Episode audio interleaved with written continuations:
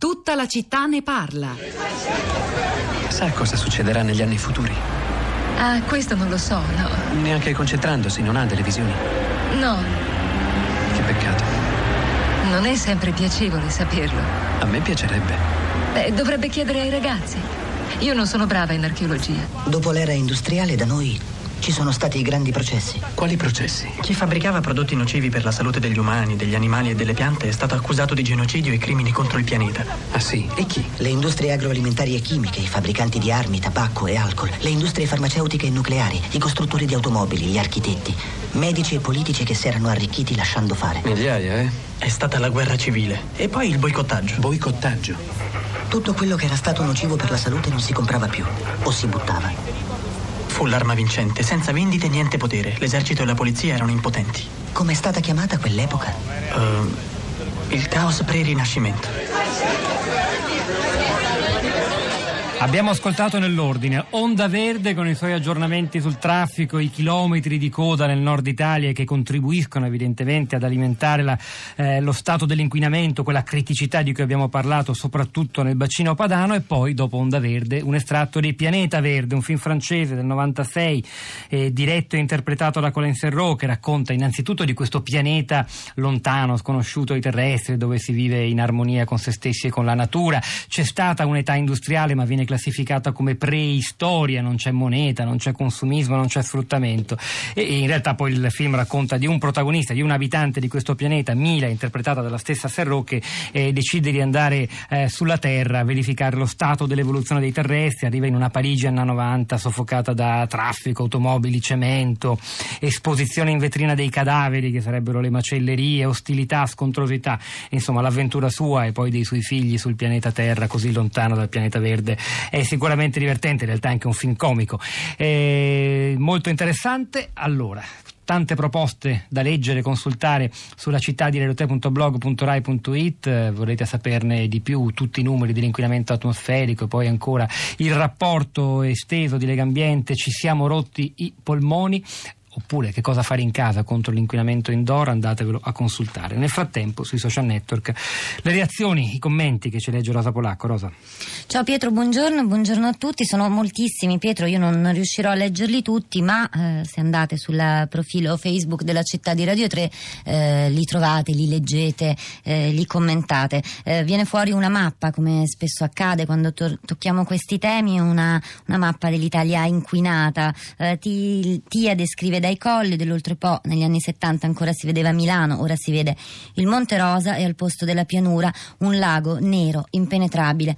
Anche alle luci, Marco dice Venezia è una delle città più avvelenate, ma se non ci fosse il traffico acqueo avrebbe invece il primato di città meno inquinata della pianura padana, invece il traffico acqueo c'è ed è in continua crescita, dalle piccole imbarcazioni fino alle navi mercantili e quelle da crociera, scarica nell'aria quasi metà dello smog totale, col risultato che Venezia ha una qualità dell'aria tra le peggiori d'Italia. Marilena dice: E che ne dite dei negozi mega che ci sono nelle città? Hanno le porte spalancate sulla strada e all'interno ci saranno 30 gradi di temperatura. Solo noi cittadini dobbiamo stare alle regole pagando sempre, sempre, sempre da Bologna e anche Milvia che si dice d'accordo, ehm, dice che mh, questa cattiva abitudine dei negozi tenere le porte spalancate eh, la porta a non entrarci, dice io in quegli esercizi non entro, è un piccolo gesto, lo so, ma anche i piccoli gesti possono portare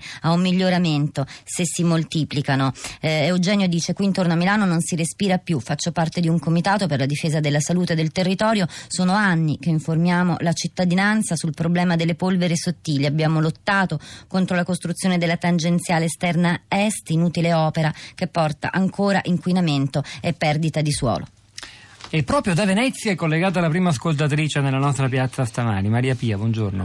Buongiorno, buongiorno. Allora, io non telefono esattamente per eh, la questione ambientale, io ho fatto soltanto, ho mandato un messaggio eh, dicendo appunto che eh, ormai tutte queste regole, questi eh, aggiornamenti che bisogna fare nelle case, eh, adeguamenti alle norme, eccetera, sono veramente costosi. Chi ha un appartamento eh, o un piccolo proprietario che magari ne ha due, affitta eh, quello che gli rimane eh, al di là della prima casa, eh, si trova a dover affrontare delle, delle eh, spese continue. Io adesso, eh, proprio ieri, l'altro ieri, sono stata alla riunione di condominio e mi hanno eh, comunicato quelle che erano le spese per l'adeguamento di queste valvole che bisogna attaccare su ciascun eh, termosifone eh, per far sì che non sfori determinate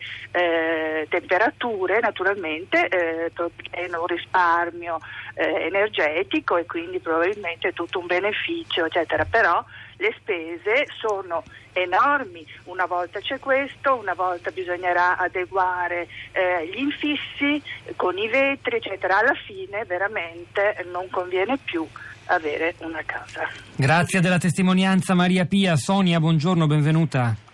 Sì, buongiorno. Da dove ci parla Sonia? Dal Lago Maggiore, sponda lombarda.